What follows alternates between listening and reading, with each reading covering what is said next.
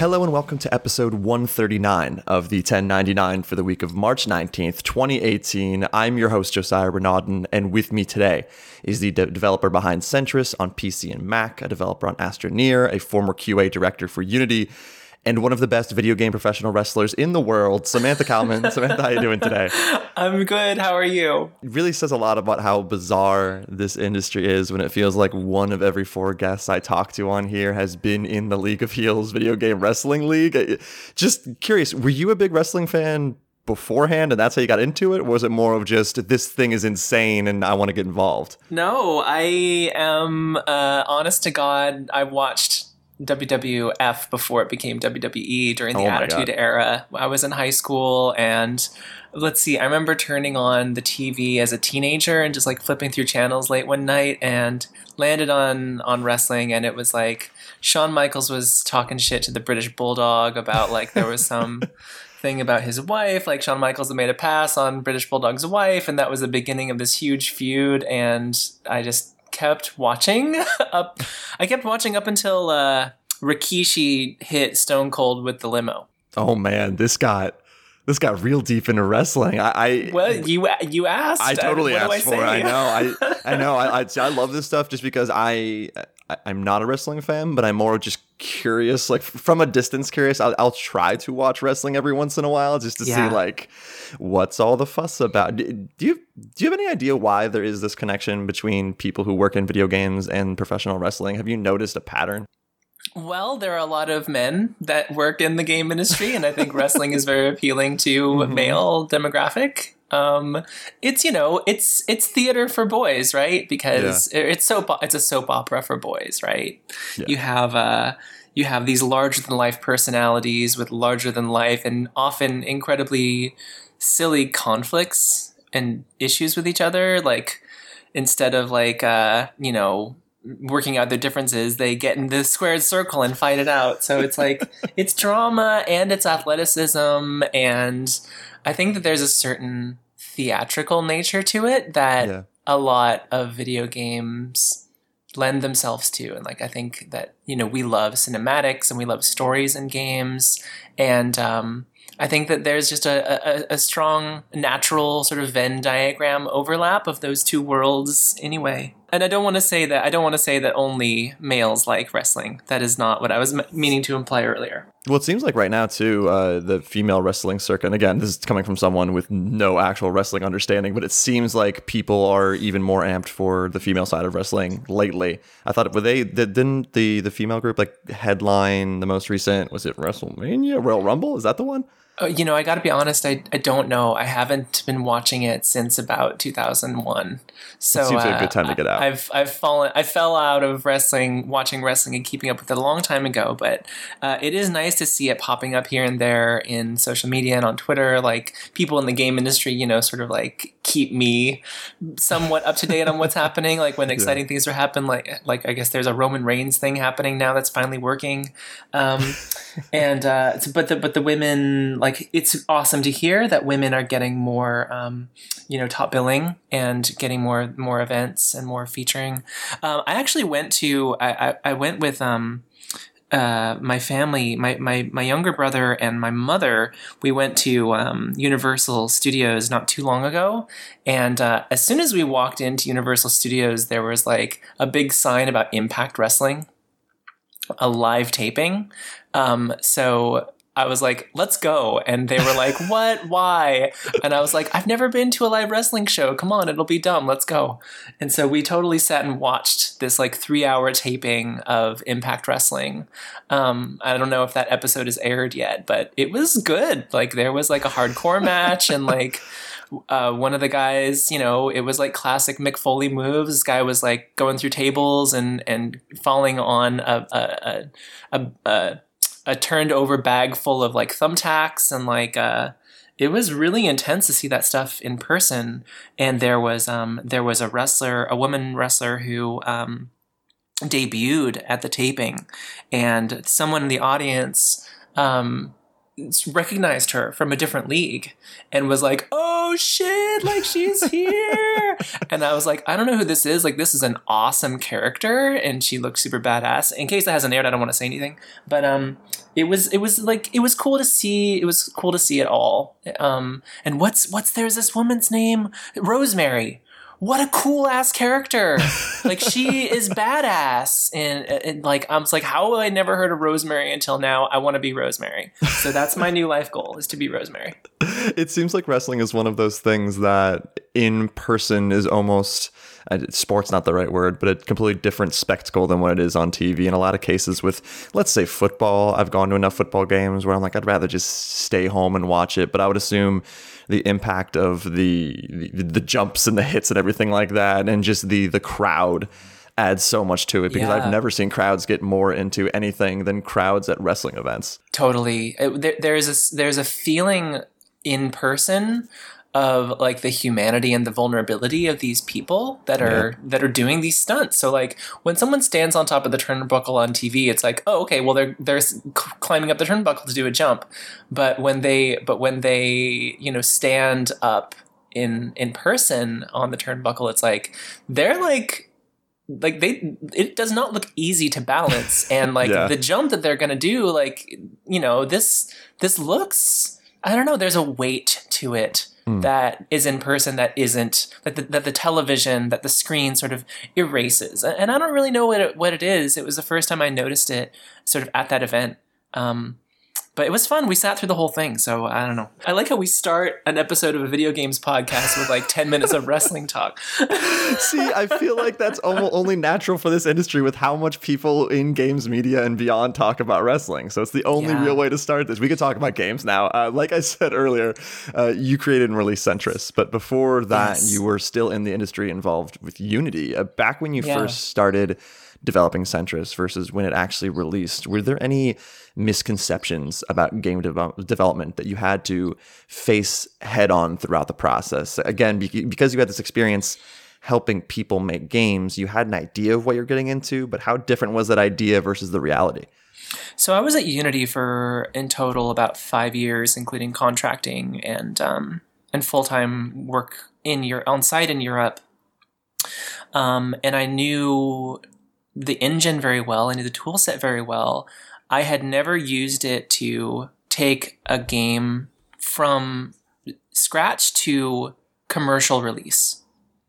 Mm. And so there was a lot there that I don't think I could have prepared for without just doing it once. Um, you asked about misconceptions.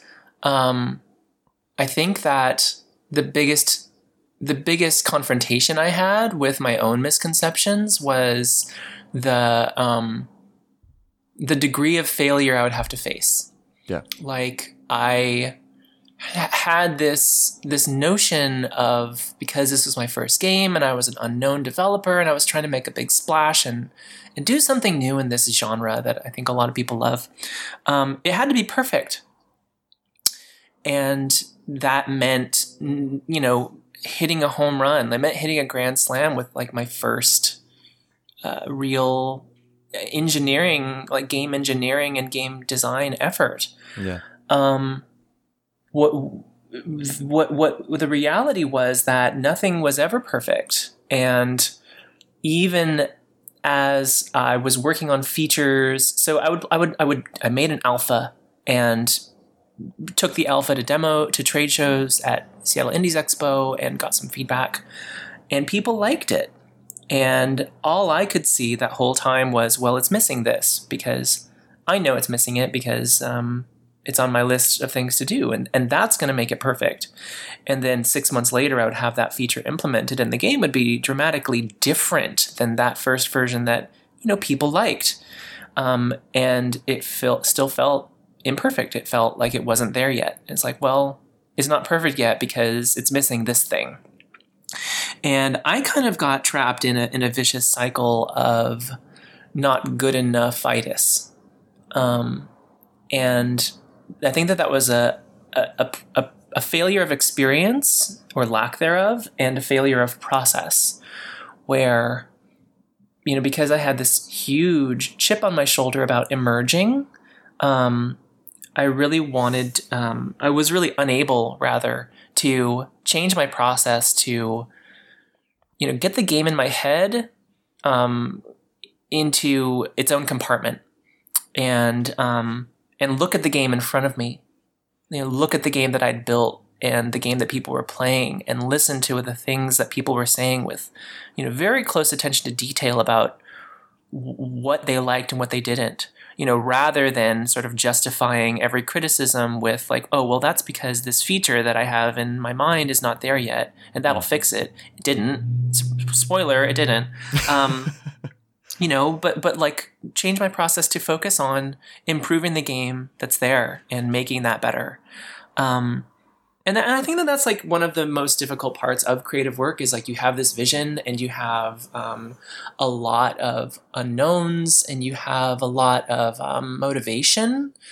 Um, and you know you have dreams right? And so you're trying to make a thing. You're trying to make a thing whatever that thing is. It's important to you. It was vastly important to me. And you, you put putting in the attention to detail to the to the details that seem important for the work um, and I think that that um, I'm, I'm sort of monologuing here, but to wrap to wrap up briefly, um, I think that this is one of the differences between arts and products. Yeah. You know, like I treated Sentris like a painting, and um, I'm very very happy that I did that.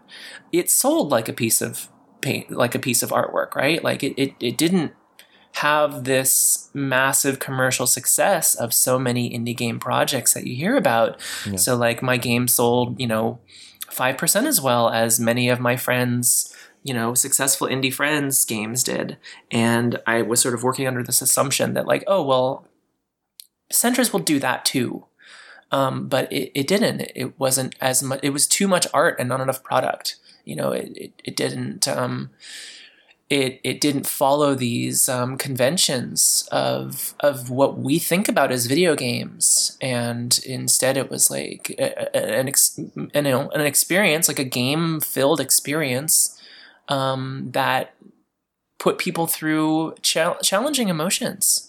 Um, and I think that that negatively impacted its sales, but positively impacted me and my my creative endeavors.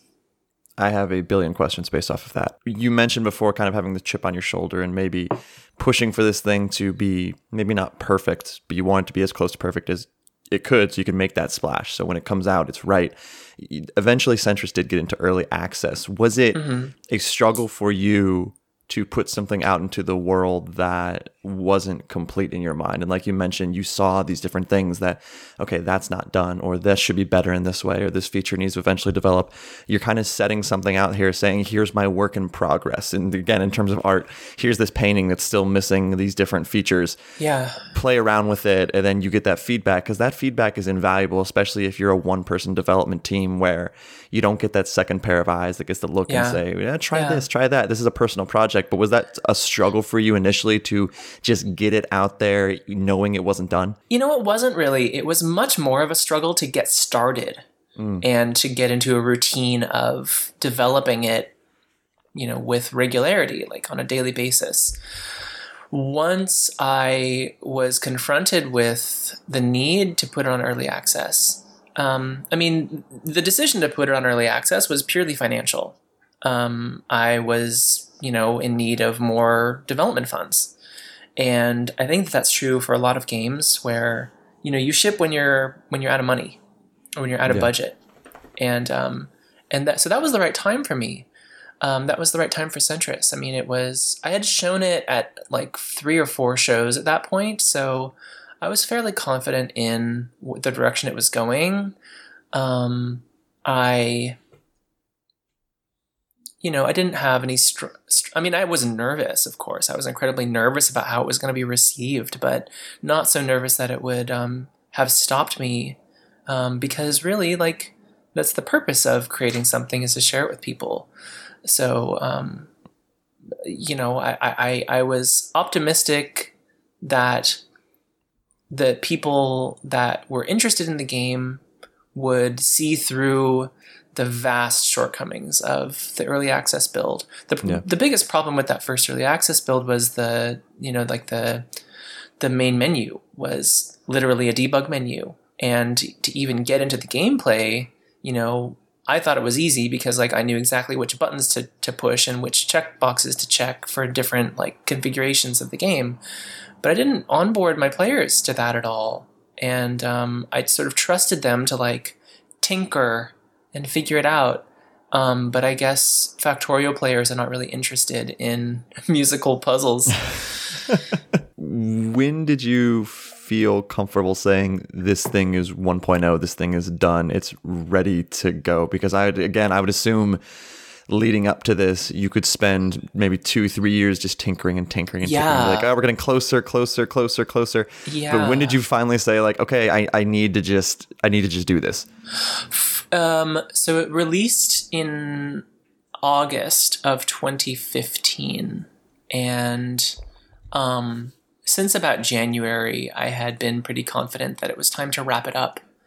Um, so that what that means is the nature of the experiments were getting smaller and smaller. The scale of them were getting smaller because I kept experimenting, you know, pretty late and making making changes later into the process, in, in, later into the schedule than I should have. You know, finishing a game is its own skill. Yeah. It, it is its own gauntlet in a lot of ways um, because when you're finishing, you are making compromise after compromise, where you're confronted with your own past decisions and the implications therein, and you know you're. I felt a lot of regret about like having made decision A instead of decision B and how that was going to affect the game, and but but you you can't you know you don't really have a choice. Um, one one of the one of the I had a lot of mentors. Like I was really really lucky to have um, this the support and guidance of a lot of people.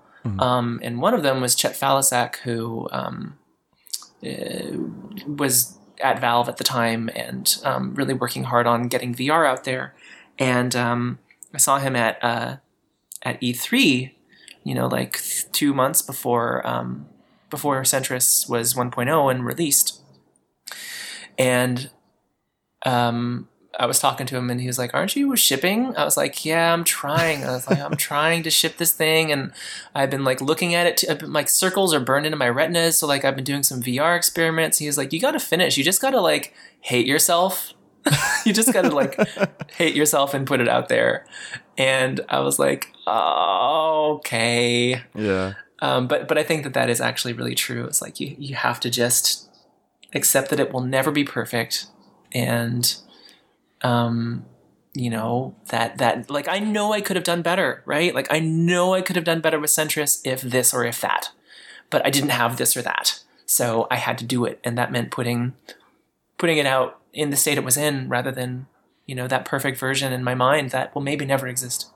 Yeah, it, it- well, it's just so weird how when you look at, let's say, a AAA project, you have certain deadlines and certain publisher goals that you're not really controlling when this thing releases. There's some input there, but when you're working on your own thing, like you mentioned before, the only thing that's really controlling you is your budget. At that point, it's just Right. when the money runs out, that's when you do it. And I know you were learning on the job with a lot of this stuff, but Yeah. was there a thought in terms of how am I going to market this game when it goes on early access versus when it goes 1.0? Because I think it was last year. Dead Cells was one of my favorite games from last year, but I played mm-hmm. it early into the early access where there definitely weren't a lot of there were a lot of features missing obviously. There was a lot of content missing but i mm-hmm. just put like 20 hours into it loved what was there and since then they've added a bunch but i had my time with it and was kind of like ah, mm-hmm. that was the game i played. I don't really have that fire to go back. Was there a thought of how can I bring these people back after they see the incomplete version to experience the quote unquote complete version?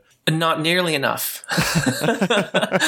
um, I, I think that this this your experience with Dead Cells in you know taking the time with it in the state it was in, um, like that's a real example of how we engage with games. Like that is a completely um, legitimate way to to experience a product, right, or to experience a, a entertainment Yeah. um, it sort of it speaks part of it speaks to the nature of the high turnover of games in the industry um, you know we're always sort of getting bored and moving on to the next thing and getting bored and moving on to the next thing. It's a week to week thing sometimes where Monster Hunter is the biggest thing in the world, and two weeks later, everyone's like, I don't, what are you even talking about? I'm playing this. Yeah, it it boggles my mind. I honestly can't keep up with it. Um, but this aspect of like, how do you manage that? Like, how do you market for that? I honestly don't know.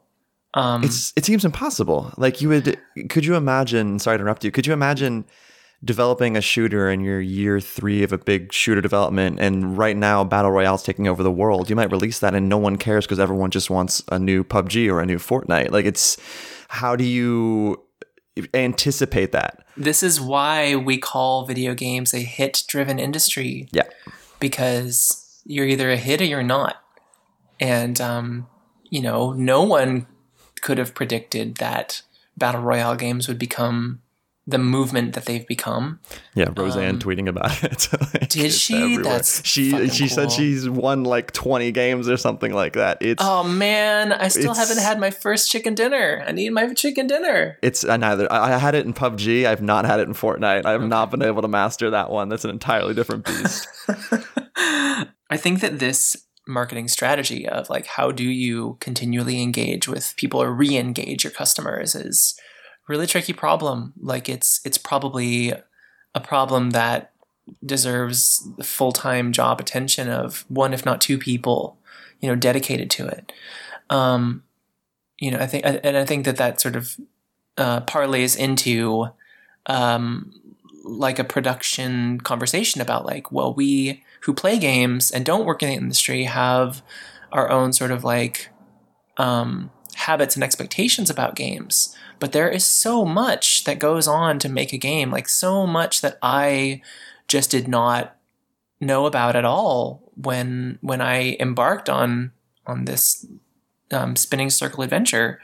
Um, and I'm still learning about about what it takes um, to to release a successful, or depending on how you on how you um, define success and how you um, on how you release a wide reaching how you make a hit. Finding that balance seems like you said it's it's almost impossible because there is of course there's hard work involved and of course there's talent involved but like so many things in life there's this massive luck aspect of it where you gotta just sometimes be in the right place at the right time and uh, the, the video game industry is not always the most agile industry it's hard to just shift mid development and be like okay well this thing is big now. Like going back to a similar example if someone was year four into developing an mmo right when mmos kind of went away Yeah. what do you do with that? I mean i guess in the case of like blizzard you turn titan into overwatch which that's an incredible feat to do. And it, i think maybe one of the weirder examples when you do look at fortnite is that game was not originally a battle royale game. It kind of just okay this is big. Can we adjust to what we have and make this work. And because they were the first ones to do that successfully on a console that thing has been downloaded like i don't know 100 million times. Like it's one of the most popular it's like minecraft level of phenomenon right now. And a lot of it I didn't realize it was number one on Twitch.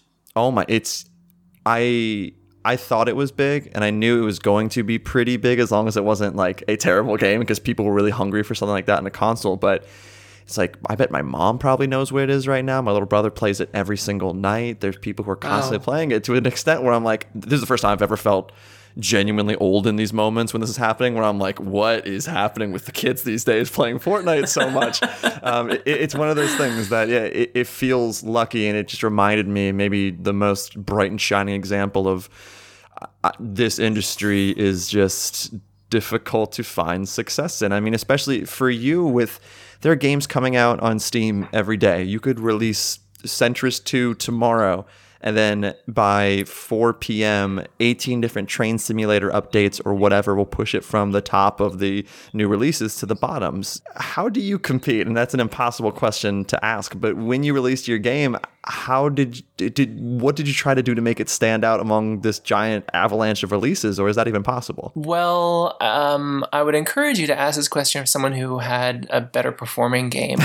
um, what I did was I just tried to show Sentris for what it is. Like that. That's that's one of the things that I think is special about the game is it is sort of very honest uh, in in what it is. Um, um, you know, I didn't really try to hype it. Um, I didn't try to. I, I never misrepresented it. Um, I never made assets specifically. I never made assets for marketing it that weren't in the game. Yeah. Um, even I, I guess there's like some examples of like levels that change colors that got removed from from a build throughout development for technical reasons and memory management. I was trying to make the thing run on Ouya. Anyway, Oh, uh, so um, let's see. Um, I just tried to show it for what it is and trust that um, trust that people that felt moved by what they were seeing would take an interest. Um, and I think that that happened. It's just that that audience is smaller than I thought it would be.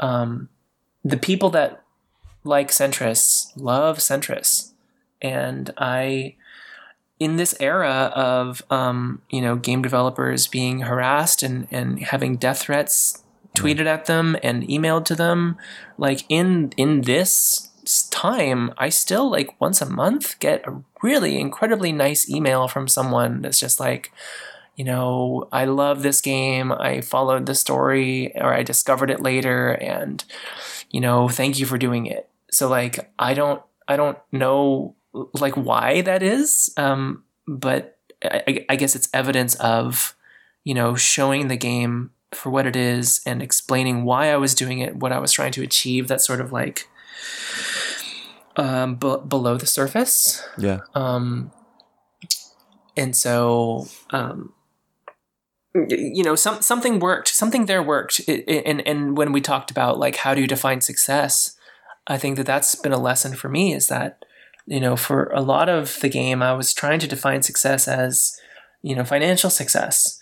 Um, but it, it, it didn't ha- it didn't achieve those those goals for me, but it Yeah. did um, it did uh, accomplish a wholly different kind of success.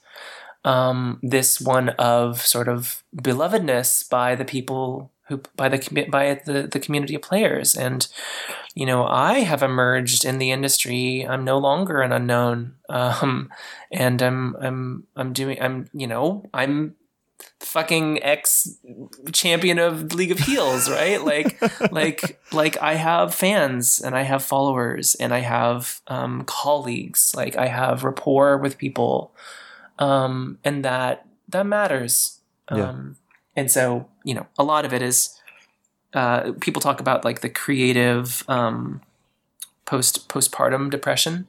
And a lot of that period for me has just been like sort of coming to terms with like, well, what are all the amazing things that did happen, you know, because of this, and how can I how how grateful how how grateful can I be for all of that? I, I think you came out on top in the end with that one. Uh, Thanks. how has it been working with a, a team of people versus doing something solo? And I, with Astroneer, um, I don't really know the full size of the team, Yeah. but with Sentris, you kind of think of this. When I think of Sentris, I think of you directly and you being responsible for it. With Yeah. a game like Astroneer, there's more people involved. How's that kind of been different for you? It's been very different. I started working at System Era because I wanted this experience of collaborating with a team. Um, I know what it is like to be in charge of and doing everything and having all the responsibilities and also all of the, you know, all of the like I get to reap in all the rewards myself, right? But like Yeah. on a team where it's us, you know, they say you want to go fast, go alone, go far, go together, and I wanted that experience. Um, Astroneer is not my vision. It is someone else. It's the vision of someone else entirely. And um, what is nice about the team is, and about the founders is, you know, those original vision holders is everyone they've invited to to work for them. Um, they also invite them to make Astroneer theirs as much as possible. So there is no um, there there is no like suit at the top Yeah. saying it must do this, it must do that. Um, we get a more open process to explore and collaborate and critique each other. Um, I, I I like I like that, and I like that. Um, I like that I don't have to write all the code.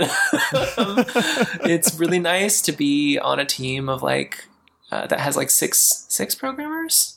See, I think it's like more like eight programmers now. Oh, actually, man. okay. So a lot of programmers that are writing a lot of good code and code that's better than the code I write, and I'm learning from them. And this is my first time writing networking code for a game, and that's incredibly challenging in its own right.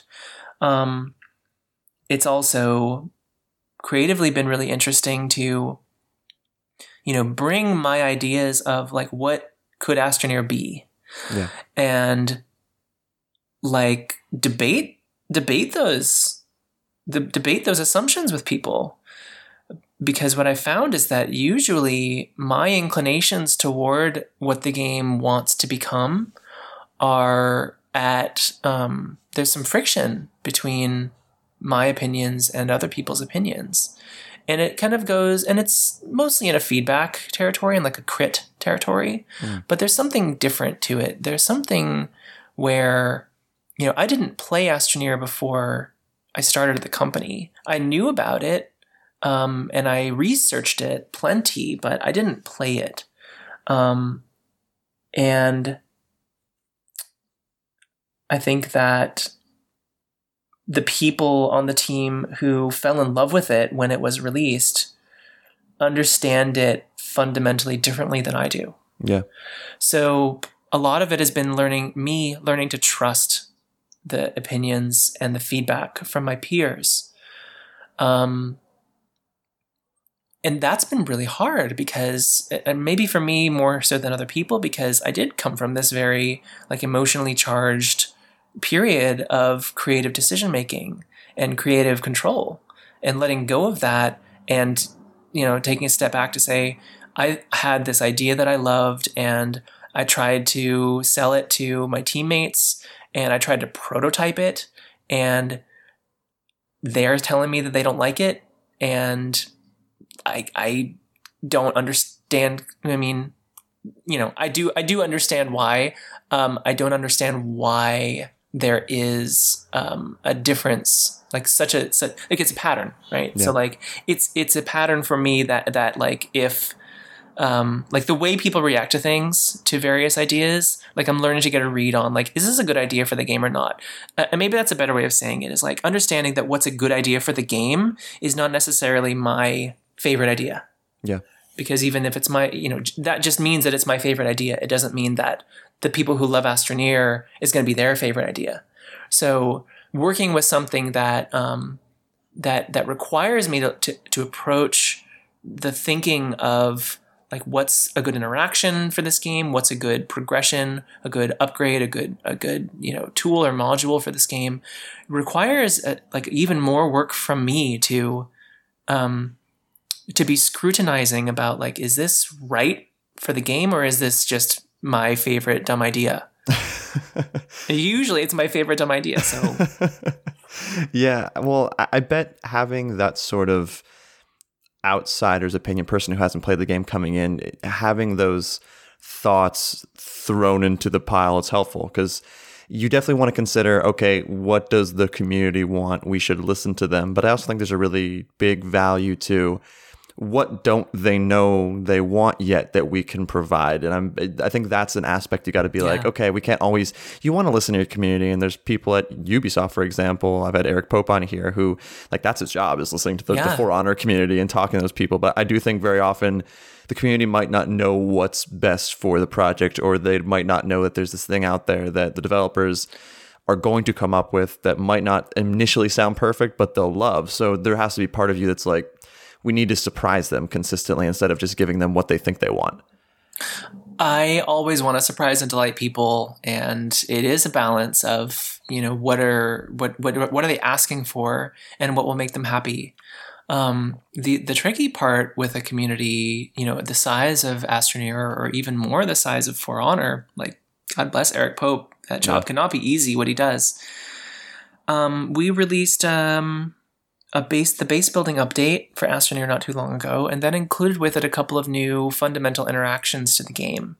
Um, it, we basically introduced a long press to um, engage with certain activities to look at your control panel on a research platform or to look at your catalog to buy new tech mm-hmm. or to like trigger dynamite um, you now um, you know you hold a button you see like a, a radial meter fill up um, this was divisive because for two reasons one we didn't tutorialize it extremely well so there's still some work there to introduce this new concept to players that are familiar with the game they with the way the game used to work um, and um, there was also contention, um, or there was there was there was feedback, contradictory feedback. There were people saying um, this game is too controller centric, and I would like it to be more mouse and keyboard centric. And okay. these gestures or these these these button presses um, are evidence to me that that you're paying too much attention to controller. Um, and you know, you know, and inventing from there. But then like in the in you know, this is you know there's another thread that is um hey this is too keyboard and mouse like I still need it to be easier on the controller. And it's like well these two people that are playing the same game are are reporting literally opposite experiences. Yeah, how do you satisfy that group? How do you? How how do you, Josiah? Maybe I just asked them. Me. Yeah, well, I wish I knew. what do your what do your odd what do your podcast listeners want? Like, what makes them happy? Yeah, it's and you you're right where you get opposite all the time. Very much it'll be mm-hmm. like, hey, I'd prefer if you did fewer interviews and more like roundtable discussions than when I do one of those. They're like, I think the interviews are better. Like, I don't know what you want. People like that's when you do go back to the maybe instead of giving them exactly what they think you want. You got to do the thing that you feel is best for your yeah. game or your podcast or your show because the they started listening or playing or watching whatever you're doing because of the person creating it. You got to trust that person who's creating it to keep doing something interesting. Yeah.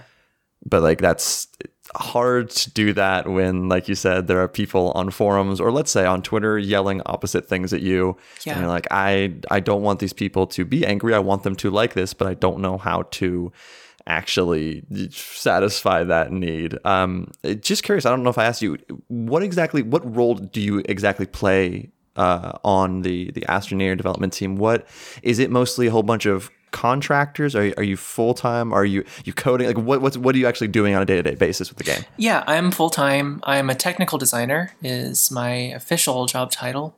I guess um, yeah, I'm a technical designer, but we don't have job titles on our business cards. We're okay. um, we're too fancy for that. Um, I um, I have a mix. Lately, I've been doing a lot more coding. Um, Astroneer is an Unreal project, and it is C++ which this is the most I've worked with C++ in my career. Um, so I'm a little, uh, you know, I'm not as as proficient with C++, but I've been learning more and writing more yeah. code. I, you know, I'll lead some conversations about feature ideas. Um, I will drive features. So even though I didn't implement 100% of the interactions, I sort of owned and drove and communicated the design and the details of you know what was intended for for this and that that that in, that involved you know conversations with uh, one of the programmers um, brendan who uh, is actually one of the co-founders um, wrote a lot of the code for the interaction system and um, you know it's just conversations you know it's literally conversations it's um, yeah. and and a little bit of a little bit of um, um, spec writing um, I wrote a 10 page design document for the research system that we shipped in the fall, in the summer, mm. in the fall. And um, that's the longest spec that anyone's written for the game. Um, and I haven't written any, I've written specs since then, but not any that long. So because we are a smaller team, we're 16, I believe. We're either 16 or 17 now. Um, we brought on uh, Annie as a as a content designer. Really, she's our newest hire. I'm really happy to be working with her. Awesome. And um, um, so it's a lot of you know like classic game design problem is you, you you the job of a designer is to communicate ideas.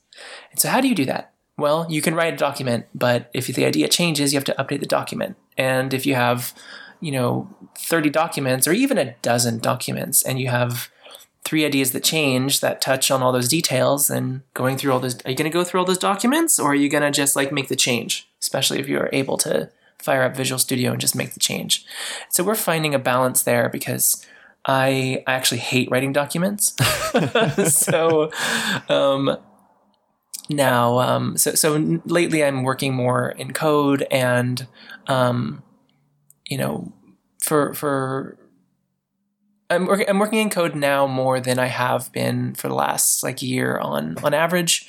Um, but it is very much um, conversations, planning. Um, I've I've spent a lot of time trying to learn about creative processes, and um, so I'm trying to introduce those processes to some of my teammates. Um, Aaron Biddlecom, who's another technical designer on on the game, has a wholly different approach he he's basically an, a computer. He's basically a software engineer. He um, is a much better programmer than I am, and he prefers to explore ideas, um, you know, in code and um, and with builds. And so we've had some some conversations about like, okay, well, should our process be hundred percent code driven? What does conceptualization of an idea or of a feature look like for yeah. System Era and for Astroneer. And I don't think we've landed like, and it's still a little bit fluid. So like we're we're sort of taking it on a case by case basis about what makes the most sense. Um, the base building update that we released is a result of um, of Aaron's really good, really hard work um, with a sort of constant live prototyping process, and um, it takes longer to do it that way um, but I think that we we ended up with a pretty great feature um, that that the game is needed for a while and is making players happy.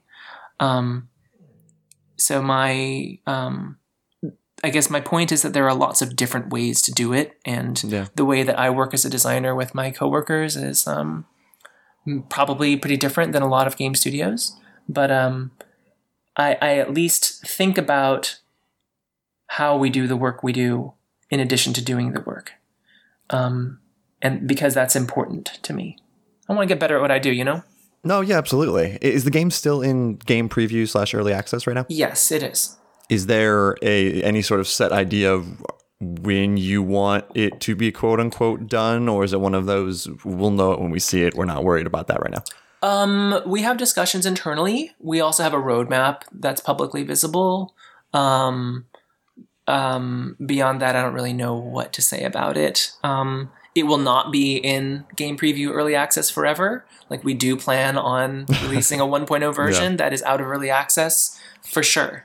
Okay. Um, you mentioned earlier the the collaborative nature and sometimes having these uh, some friction, but in a positive way, where you people have different ideas and sometimes the ideas work, sometimes they disagree mm-hmm. that these are going to work in the game.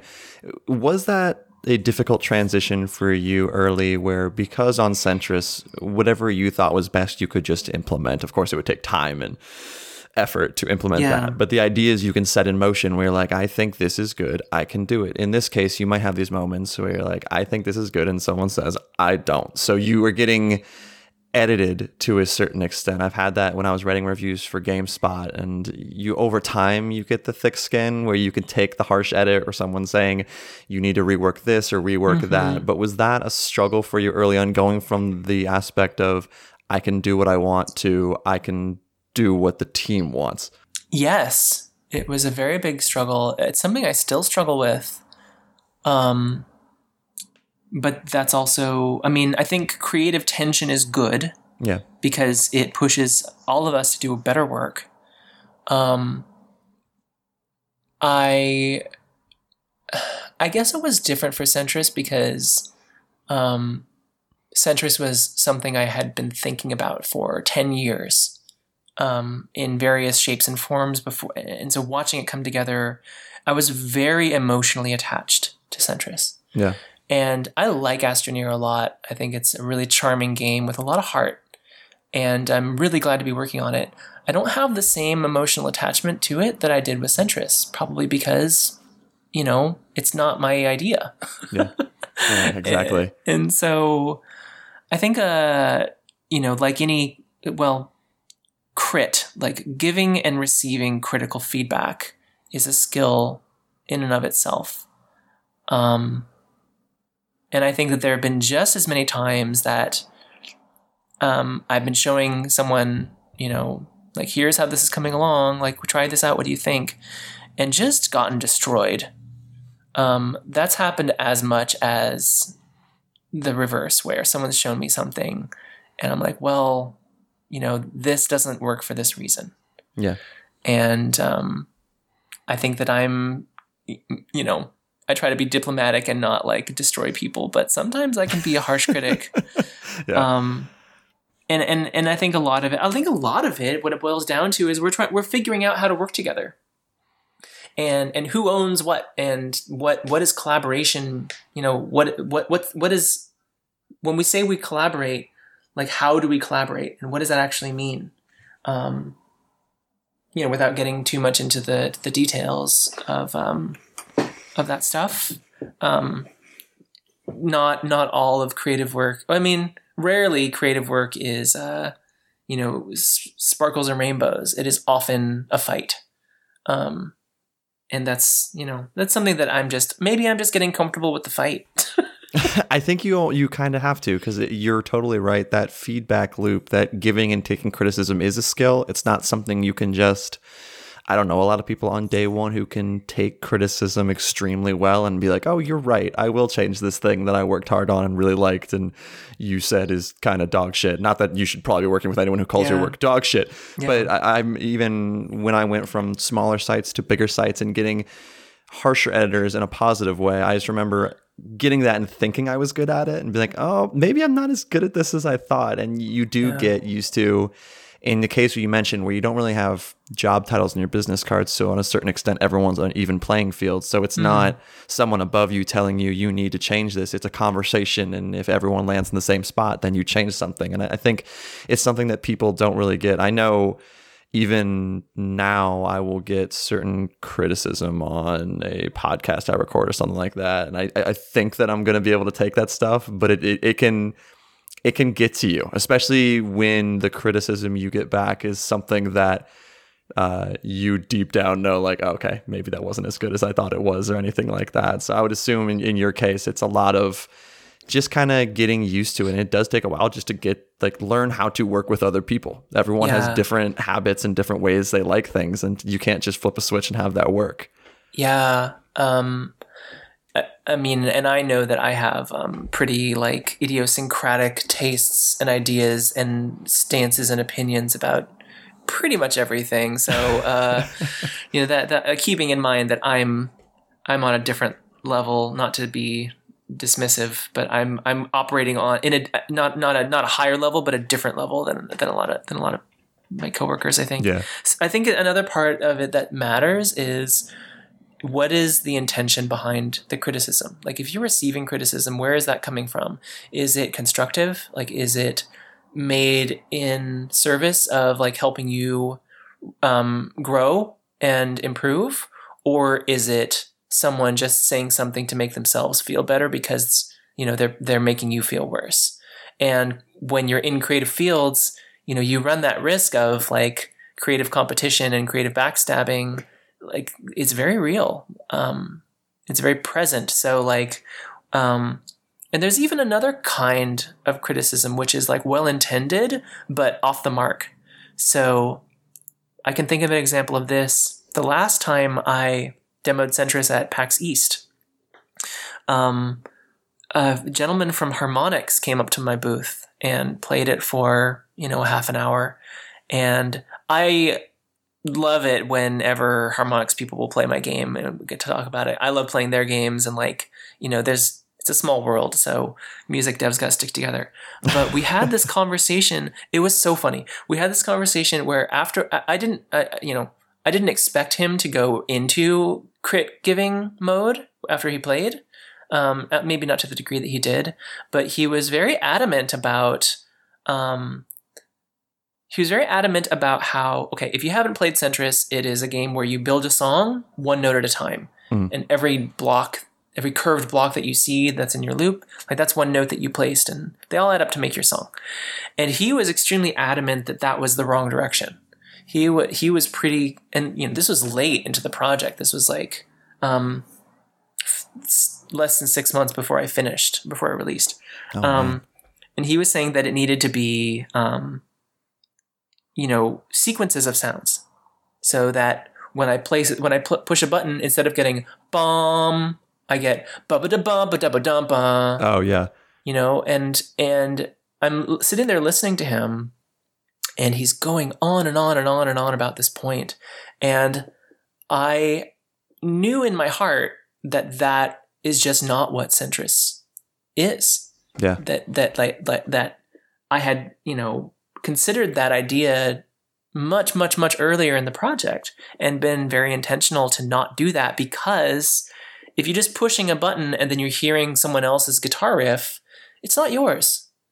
And the the, the important part of the game is like it, it's your music. Like you're making music in a, in a way that no game lets you do. So um, i was politely listening. I was sort of like nodding and smiling and like i i knew that like i was never going to Im- implement his feedback um, and and he meant well right? Like he was trying to um, help me be more financially successful or more successful probably in a financial like commercial product way.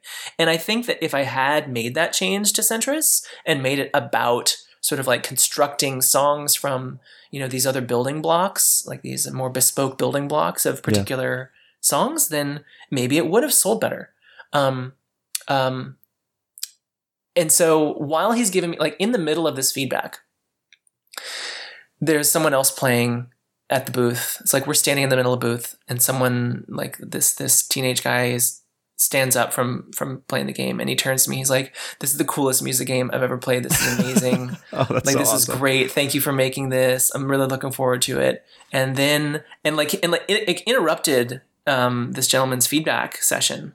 And then the, the the player sort of walked away and left the booth. And then this guy immediately like picked up right where he left off, like criticizing the design. and I was like, "Did you not notice that like you know, I didn't say this, of course, but I was like, this guy who just like played it and like really enjoyed it, and he didn't have to say anything like that. Like, I'm assuming that he, you know, said that he liked it because that's how he actually felt. So, this criticism that you're giving me about how no one's going to like it, no one's going to understand it, is a little bit misplaced because we have evidence right here that it's working for somebody. Yeah. Um, but but but it didn't stop him from like just continuing on, right? That's perfect timing. like Yeah, that's it was- incredible. I almost laughed out loud. I almost bawled. Um, well, then, question. Let's say tomorrow you decide you want to make another game by yourself, just a solo project that you're going to start spinning up.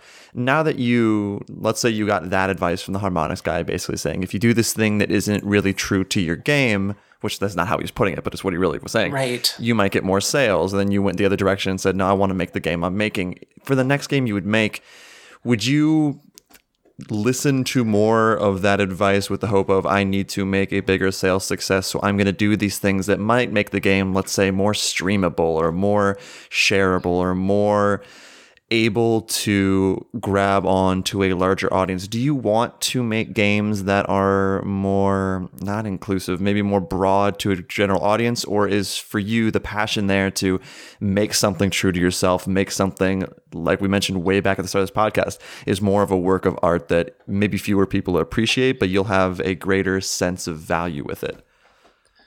That's a great question. I think that there's room for both kinds of games in me. Hmm. Um, at first, it was really important to establish some values and stick to them, um, no matter how weird they are.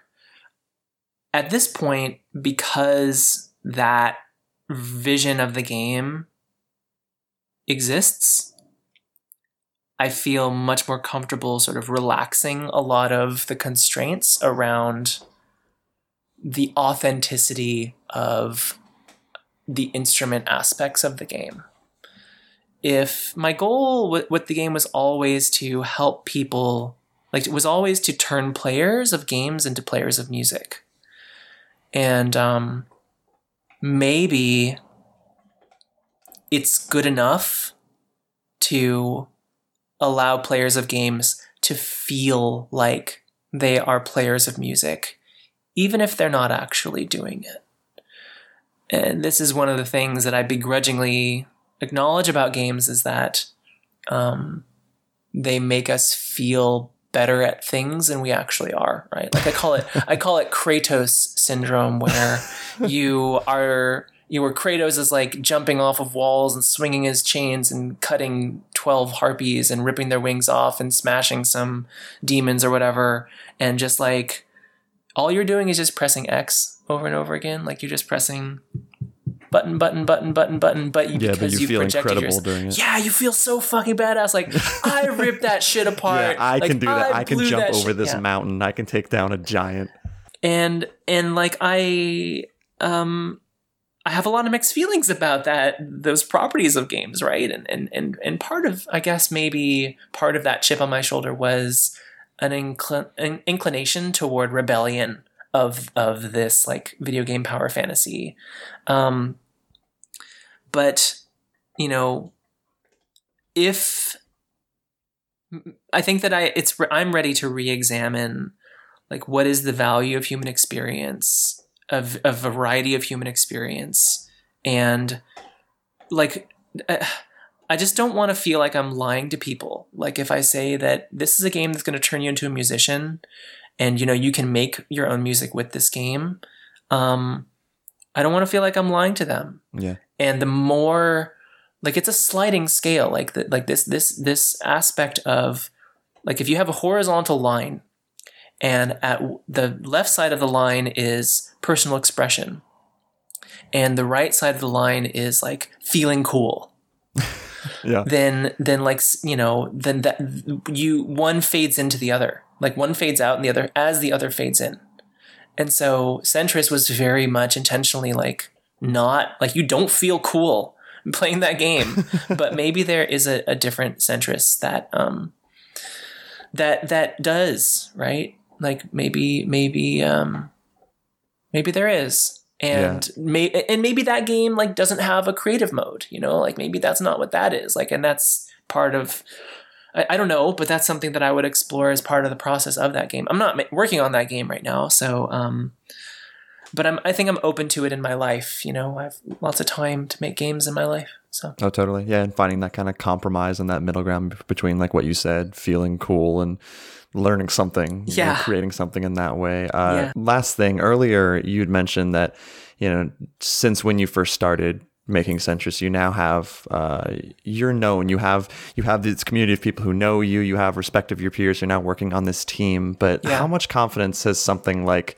the Giant Bomb community given you to be on podcasts, to be on streams, to be more front facing about your passion for game development? Because, like I said before we started recording, you're one of the first people that comes to mind anytime I'm like, hey, who do you guys want me to talk to in this podcast? Everyone's always like, you not need to get Samantha Kalman on your podcast at some point.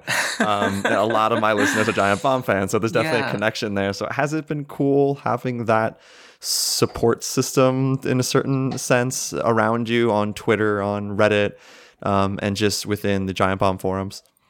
Yeah, um, that's really really sweet of your of your listeners. Um, I I feel um, incredibly happy to like be a part of the Giant Bomb, you know, friends of the site family, and Yeah.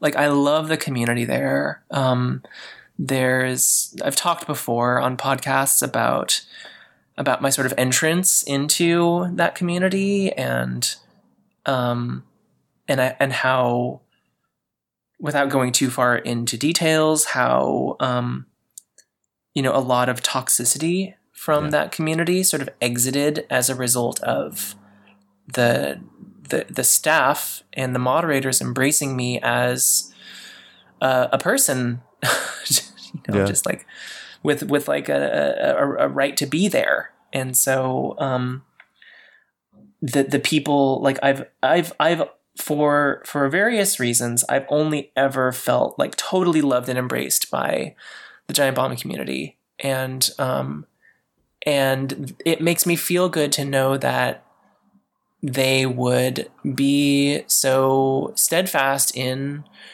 like being open to being entertained by a person like me right Yeah. um it, it is a question of privilege and a question of access and a question of diversity every time I show up on one of their streams. And, you know, for some reason, um, they like it when I do. So now, like, I can just roll up and like host UPF because I'm in town, right? Like, that happened, and that that's kind of, you know, that's been one of the best rewards from this whole adventure. I mean, I, f- I feel like I also feel okay about it because I, ha- you know, watched, you know, I've watched, I've read the site and, and watched the videos for years. Yeah. And um, so in a lot of ways, like meeting everyone, meeting everyone, and then later gradually becoming friends has been like a really, really special experience for me. And um, um, and of course, I appreciate the giant bomb bump on social media. Doesn't uh, hurt. it, it doesn't hurt. Um, and um, but but really, like I tweeted the other day, the real video game was the friends we made along the way. uh, and and I genuinely like it's silly, but but like there's some truth in that, right? Like there's a lot of truth in that. Like I um, you know, I've I. Uh, we play games because they they fit a purpose in our lives. Like they they help us in some way. They help us relax. They help us unwind. They help us feel like we have control when we don't so much in our lives. Um, and you know friendship and community and camaraderie um, are like the metagame. They're the game of life. And and so i feel like at least in some in some ways, at least enough. I, I'm winning that game enough that that it's made me a better person. Every community has a bad side to it, but the Giant Bomb one, just from, and I've had just about every staff member on this podcast, and the response to that has been, it's like heartwarming because I I'm like you, where I read that site for years and years and Yeah. watched all those videos and listened to those podcasts each and every week to a point where these people felt like your friends, even though at that point I'd never talked to any of them. Yeah. So yeah, to be able to see the response from the community is incredible. And anyway, it's I've been it, it's cool also because the the idea of Friends of Giant Bomb introduces me to people like you and like Eric Oh. Pope and all these different Yeah. people who I'm like these people are awesome, and I would have never been able to like rare unlikely that I'll actually get to know them if it wasn't for the giant bomb bump of getting them out to a bunch of people. Uh, this is the last thing I lied before. Where can people find you on Twitter? And um, what, uh, I guess, what part of Astroneer are you working on that you can talk about? Like, what's the next thing that you're releasing? Um, you can find me on Twitter at Samantha Zero. Um, and I am still I'm working on still more interactions uh, for for Astroneer. Um, I'm also planning um, some future content, which I'm not ready to uh, to talk about No in detail. Um, yeah, there there's a lot there's a lot of work to do for that game. So I think that the you know I'm really I'm just happy to be part of a team that is working on a game like this, and everyone's putting so much into it that like the, the game it's not a game I could make by myself. Yeah. Um, it's not a game I would make by myself. So I actually don't. I I honestly believe that the things that I'm doing for the game, I believe that it's making it better, but I don't think that it's the best stuff in the game. Um, I think that the best stuff is coming. The best stuff for Astroneer is coming from other people. Um, and right now, I'm okay with that, and I'm learning, and I'm um, laying in wait, quiet, ready to strike. I'm waiting under. I'm hiding under the ring. I've been there since like 4 p.m. when they open the doors, and come 10:30 when you know the title match is happening, I'm gonna jump out from under that ring skirt and like pull someone out and hit him with a chair. So that's I can't wait to see a full video of this. It's going to be incredible. More wrestling. We see we started with wrestling and we end with wrestling. It's a fucking it's a full circle.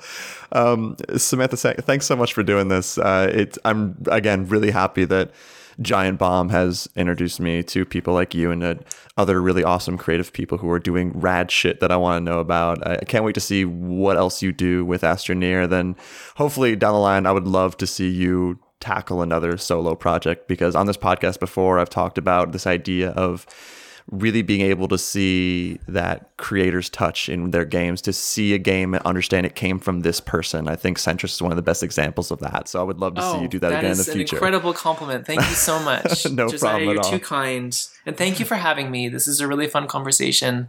Um, and thanks for waiting for me to get through all my technical issues and details to be able to do this. So, no problem at all. I, I really appreciate the time. There's always technical stuff with podcasts. So the fact oh, yeah. it's like a video game, when any of these actually gets created and made and out the door, it's it's a miracle. It's really That's a hard. game you should make. You should make the the, the, the, video game about making a podcast. Oh my god, I'm gonna make podcast simulator. And that's there's the idea right there Podcast Simulator 2018. I need to remove this from the podcast. Coming soon. This. Coming to Steam. Look for it on Kickstarter. Right, It'll be on the again. new releases for five seconds before it gets pushed to the bottom. thanks everyone for listening. Bye. Uh, hopefully tune back in for the next episode of the 1099.